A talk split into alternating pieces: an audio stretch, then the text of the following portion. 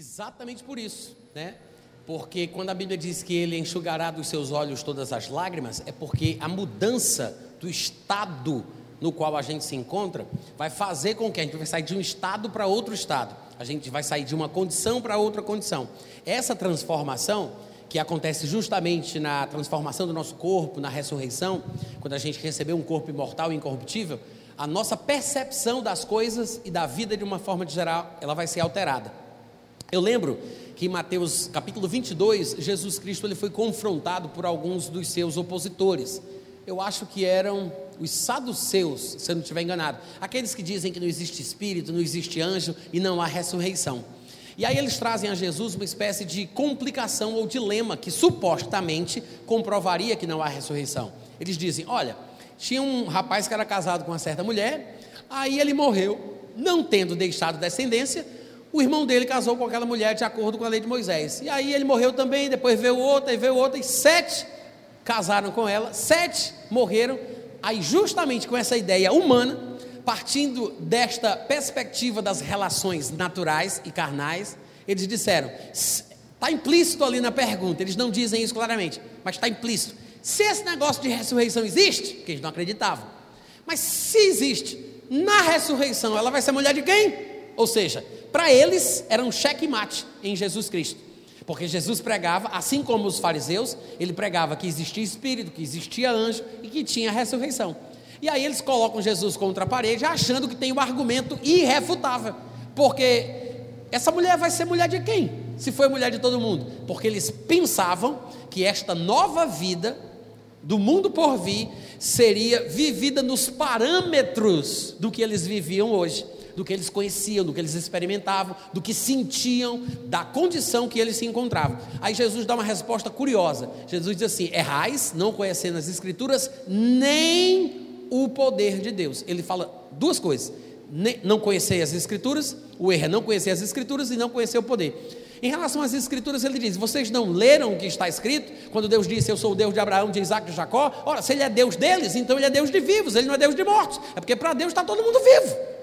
A gente não vê, mas está todo mundo vivo, né? Aí ele diz: e quanto ao poder?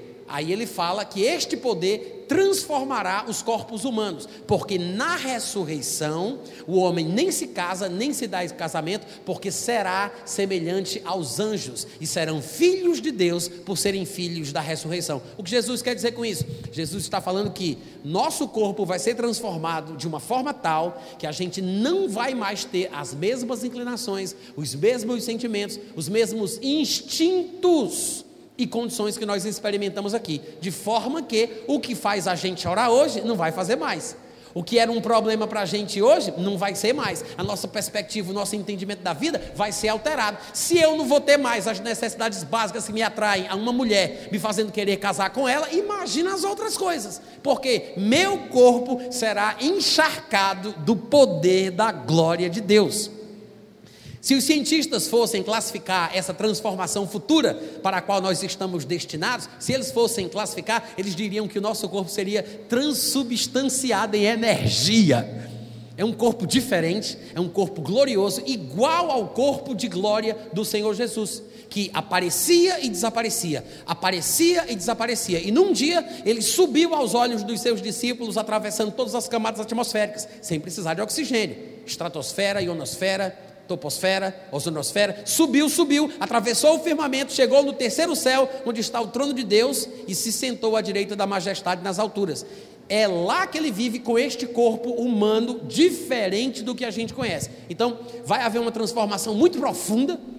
As nossas lembranças, nossos sentimentos, os nossos pensamentos permanecerão, mas não causarão em nós as dores, as angústias e as tristezas que nós porventura sentiríamos se ainda estivéssemos dentro de um corpo corruptível, mortal e caído, como é esse hoje. É mais ou menos, a grosso modo, a grosso modo, é mais ou menos como uma grande cicatriz que você tem no corpo. Você passou, sei lá, eu tenho uma cicatriz aqui no meu joelho esquerdo. Quando eu era criança, eu estava brincando de esconde-esconde, eu não sei como é que vocês chamam aqui, pique-esconde, sei lá como é que é. Esconde-esconde. Aí eu fui me ajoelhar debaixo de uma moita, de um mato, e, e, e coloquei os joelhos em cima de um caco de vidro. Aí o vidro cortou de fora a fora no meu joelho. Na, é, na época, eu me lembro, eu era bem novinho, né? Eu senti só como se fosse um batom, assim, passando assim. Não doeu nem nada, só aquele batom. Só que depois começou a ficar quente minha perna. Quando eu passei a mão, sangue, negócio assustador. Minha mãe correu, colocou café no corte, porque ela sabia que iria estancar. Depois o médico disse que eu podia ter perdido a perna, porque isso não se faz. Ele teve que abrir mais o corte para poder limpar o café que entrou. Olha que desgraça. Dá uma agonia, né? Eu não sinto nada, sabia disso? Eu estou contando para vocês, está aqui no meu joelho o corte, a cicatriz, eu não sinto nada. Conto rindo, como se nunca tivesse acontecido, como se fosse com outra pessoa. Por quê? Porque não me afeta mais. A grosso modo, é mais ou menos assim. A gente vai lembrar, a gente vai saber, a gente vai conhecer. Ah, falando de tal não veio, não tá, não tem problema. A nossa consciência vai ser totalmente diferente. Amém? E eu acredito, viu, que a gente vai se reconhecer lá. Afinal de contas, somos nós que estamos aqui, seremos nós que estaremos lá. E a nossa percepção é, das coisas e a nossa comunicação, ela vai ser muito mais elevada. Você observa, no momento da transfiguração, os discípulos que estavam com Jesus Cristo reconheceram Moisés e Elias e nem viveram na época deles, mas reconheceram. Imagina a gente que conviveu, como é que a gente não vai se reconhecer, né?